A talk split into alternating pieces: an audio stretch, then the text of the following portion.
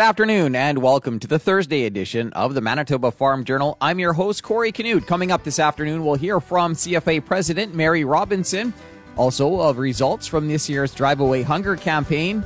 Jim Everson with the Canola Council of Canada will stop by in today's Prairie Ag Wire. And first, in today's country comment, I'll chat with the Director of Public Policy at the Canadian Food Grains Bank. The latest farm news and market numbers all coming up over the next 60 minutes. The time now is 12 o'clock. Here's a look at our local news. Good afternoon. You're listening to the Manitoba Farm Journal. The Canadian Food Grains Bank is welcoming the recent announcement of the Government of Canada's $315 million in funding for climate adaptation. The funding is part of the government's prior commitment to provide 5.3 billion in climate finance. Paul Hagerman is the Food Grains Bank Director of Public Policy. Well, we were really pleased uh, last week when the minister announced this $315 million um, for climate adaptation. Um, this is within a much larger envelope of uh, over five billion that, that has been announced over the next five years for climate finance. But this particular piece is designated to climate adaptation, and it's specifically for Canadian civil society organizations to implement in sub-Saharan Africa. So that uh, hits the sweet spot for Food Grains Bank um, we are expecting to, or we're building proposal now to put in a, uh, to seek some of that funding. We don't know if we'll get it, but we're hoping we will. And it also um, is just what we've been asking for from our advocacy department for the last uh, several years, saying that, that, Canada really should devote more money to uh, to climate adaptation. Just talk a little bit more about how, how, the money will be used. Well, over the last several years, we've seen um, hunger is increasing. So hunger was slowly decreasing for a couple of decades, and then the last couple of years it's been going up because of what we think of as the three C's. So climate change, COVID, and conflict.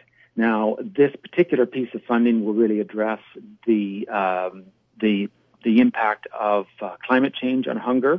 So we, Food Grains Bank has been encouraging the government to invest in climate resilient food systems. So food systems that can deal with all the changes that are happening in climate and this is um, the the new funding will do a lot of that. They're talking about nature-based solutions, but that's really just working with nature to try to figure out how to overcome the changes. So if you're getting more erratic rainfall, if you're getting stronger storms, if you're getting uh, higher uh, temperatures, then how do you work within that to continue to produce food and to for people to to continue to um, to derive their livelihoods? Paul, do you expect the, the Food Grains Bank will will be part of this? Will receive some funding to take part in this project, or? We are certainly hoping that we will be. Um, we've been building a proposal to apply for funding for uh, the last year or so, but there hasn't been any window to apply, and so this opens the window and says, "Here's here's you know more than three hundred million dollars specifically for civil society organizations." So Food Grains Bank will um, be looking at the criteria that they're that they're expecting to fund, building our proposal, and submitting that quite quickly. So we don't know for sure, but fingers crossed. That was Paul Hagerman, Director of Public Policy with the Canadian Food Grains Bank. A look at what's happening in the markets this afternoon is coming up. Good afternoon. I'm Corey Canute. This week, Federal Ag Minister Marie Claude Bibeau announced funding of up to $182.7 million for 12 recipient organizations to deliver to the On Farm Climate Action Fund across Canada. The Canola Council of Canada will receive up to 22 million to work with farmers across Alberta, Saskatchewan, and Manitoba to increase canola yields while reducing nitrous oxide emissions. President Jim Everson.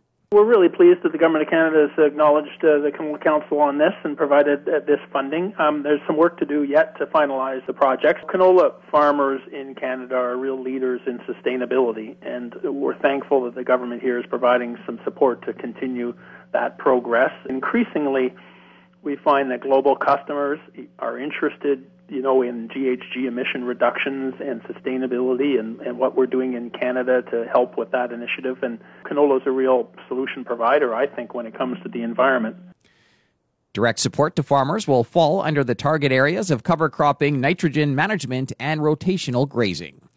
This year's Drive Away Hunger campaign provided an equivalent of more than 36 million meals to food banks and feeding programs across the country, almost doubling this year's goal. Carla Warnica is Manager of Community Investment with Farm Credit Canada. We had so many uh, amazing partners this year once again. It really is the industry coming together. You know, the people and organizations that are part of the agriculture and food industry are exceptional. They really care deeply, uh, not only about, you know, providing that high quality food, but also about supporting the communities where they live and work. They're really, really committed to fighting food insecurity in Canada, as you can tell by the results. Founded by FCC, the industry wide initiative has been collecting food and cash for meals for the past 18 years. And the federal government has invested nearly $150,000 in the Canadian Wool Council.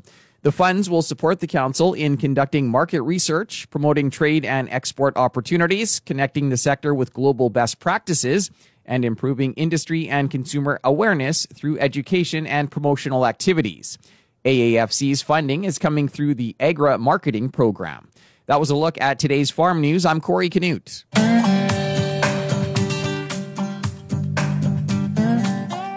Good afternoon and welcome to the Prairie Ag Wire for Thursday, February 24th. I'm Corey Canute. Coming up today, we'll hear from Jim Everson, President of the Canola Council of Canada.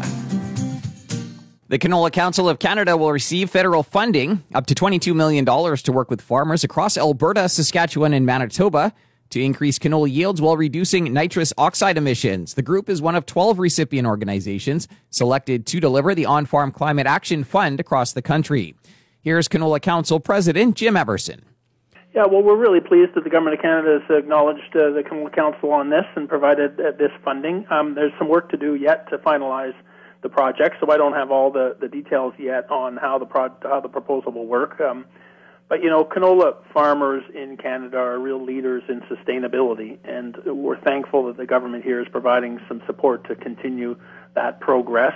Um, you know, increasingly we find that global customers are interested, you know, in GHG emission reductions and sustainability and, and what we're doing in Canada to help with that initiative. And, and so, you know, canola is a real solution provider, I think, when it comes to the environment.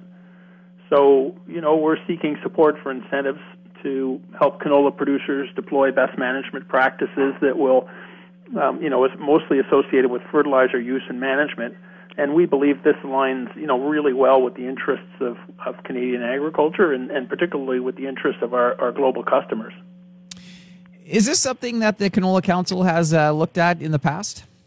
Well, we're um, big supporters of the 4R approach, right, which is right rate, right time, and so on. And the idea there is to be able to be more precise in the application of fertility, and by doing so, um, you know, fertilizer is a is a is a high cost uh, sort of input. So to the extent that producers can be more precise in their application, they can save money, be more competitive, and and then we also very interested in being able to demonstrate that that reduces nitrogen emissions. You know, that's an important greenhouse gas emission.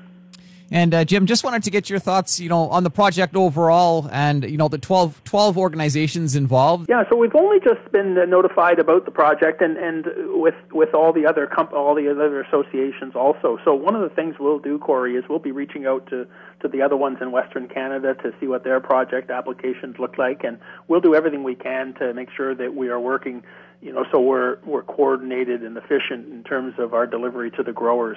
Um, but we have some work to do there. You know, it, we've only just been notified as, as associations of um, of our success with the projects up to this point in time. That was Jim Everson, president of the Canola Council of Canada.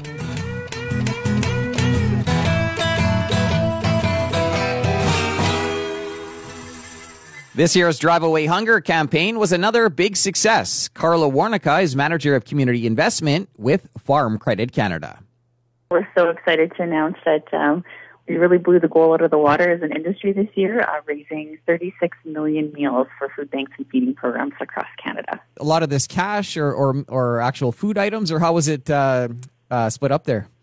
It's a combination of both. You know, we have organizations and individuals who give food, and also those who give who give finances. It depends if um, you know it depends on the organization, but it's definitely a little bit of both. Some give what they grow, and others give uh, financial right? And uh, just talk about the the effort as a whole. You know, um, who are some of the partners, and, and how is this all collected?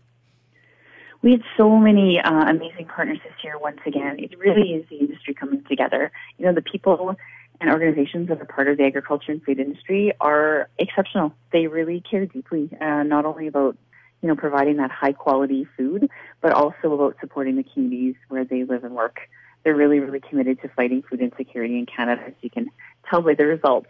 So it's, it's a combination of uh, different organizations and individuals that are involved in our industry that have been involved once again this year and really run the gamut from, you know, an individual grower to a, a large multinational business. And where does this uh, money go, and, and how does the food get um, to the people who need it? It all goes to like like I said, it's whether it's a food bank or a feeding program. It really varies across the country. So definitely, there's a ton of support um, from every level of food bank, right from a, a small rural community food bank right to Food Banks Canada, and um, everything in between. And also, there's a lot of support for individual, feeding programs as well, whether they be at a school or maybe there's an organization that's feeding hungry people in their community. Um, the donations are really varied and go to all sorts of organizations that help uh, fight food insecurity across the country. And how was the uh, campaign? How has it changed um, during the pandemic here? You know, the need's grown even more as, um, as I'm sure you've heard many times. There's a lot of need out there. People are, are struggling maybe more than they ever have before. So they, it's even more important for us to pull as many people uh, together to help those in need. Really, it's about those who have giving to those who, who don't. And the industry has really come together in an even bigger way throughout this pandemic and shown up for Canadians. You know, people in, in agriculture and food are really just determined to make sure they can do all they can to support their fellow, their neighbor and um, fellow Canadian to make sure everyone has the food they need. That was Carla Warnica, Manager of Community Investment with Farm Credit Canada, talking about this year's Drive Away Hunger campaign. That's it for the Prairie Ag Wire for today. If you have any questions or opinions to share, send them to us by email to farmdesk at goldenwest.ca. I'm Corey Canute. Thanks for listening and have a great afternoon. The Prairie Ag Wire will return tomorrow on the Golden West Farm Network. Time now for a look at the farm calendar. Farm Credit Canada presents the Women Entrepreneur Summit in a virtual setting March 8th. Visit the FCC website for details. And Marmac Farms and Guest Bull Sale is scheduled for March 9th at the farm near Brandon. Sale gets underway at 1 p.m. Visit marmacfarms.net for details. Continuing with the Manitoba Farm Journal here on this Thursday afternoon, Farm Credit Canada held its Future of Food conference earlier this week. CFA President Mary Robinson addressed the group. I am excited to be here for the Future of Food conference held on Canada's Ag Day, where, as Darlene said, we all come together to celebrate the people and industry that put food on the tables of Canadians and the tables of families around the world. 2022, while not being filled with the same kind of fear we felt in 2021, has been a difficult year to navigate as we begin to see the effects the pandemic has had not only on simple tasks and events in people's everyday lives, but also on the supply chains that we all rely on. One impressive thing is the Canadian food system supply chain and how it has shown itself to be resilient in the face of these massive disruptions. And I feel Canadians are starting to pay greater attention to how important farmers and the food supply chain are in their daily lives. We've seen a great deal of collaboration in the face of these hardships as industries and governments work together to overcome the challenges we all face. I know that as long as we continue to face these circumstances together as a united front, that we will come out on the other side stronger than before.